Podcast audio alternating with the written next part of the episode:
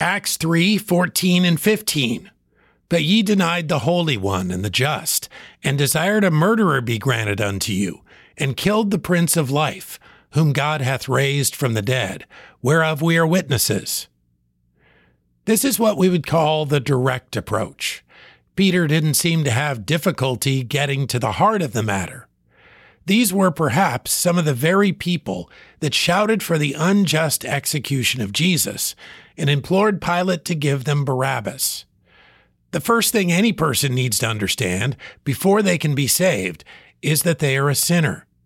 If, when confronted with the facts of the crucifixion, these people could have denied their sinfulness, nothing may have convinced them.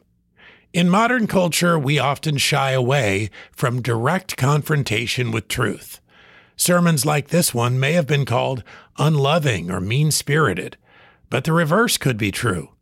A man that is lacking love hesitates to speak, but a kind man gets quickly and directly to the point we may be surprised to find that people sometimes respond well to clarity. I wonder if beating around the bush would have resulted in 5,000 converts.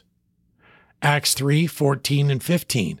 But ye denied the Holy One and the just, and desired a murderer be granted unto you, and killed the Prince of Life, whom God raised from the dead, whereof we are witnesses.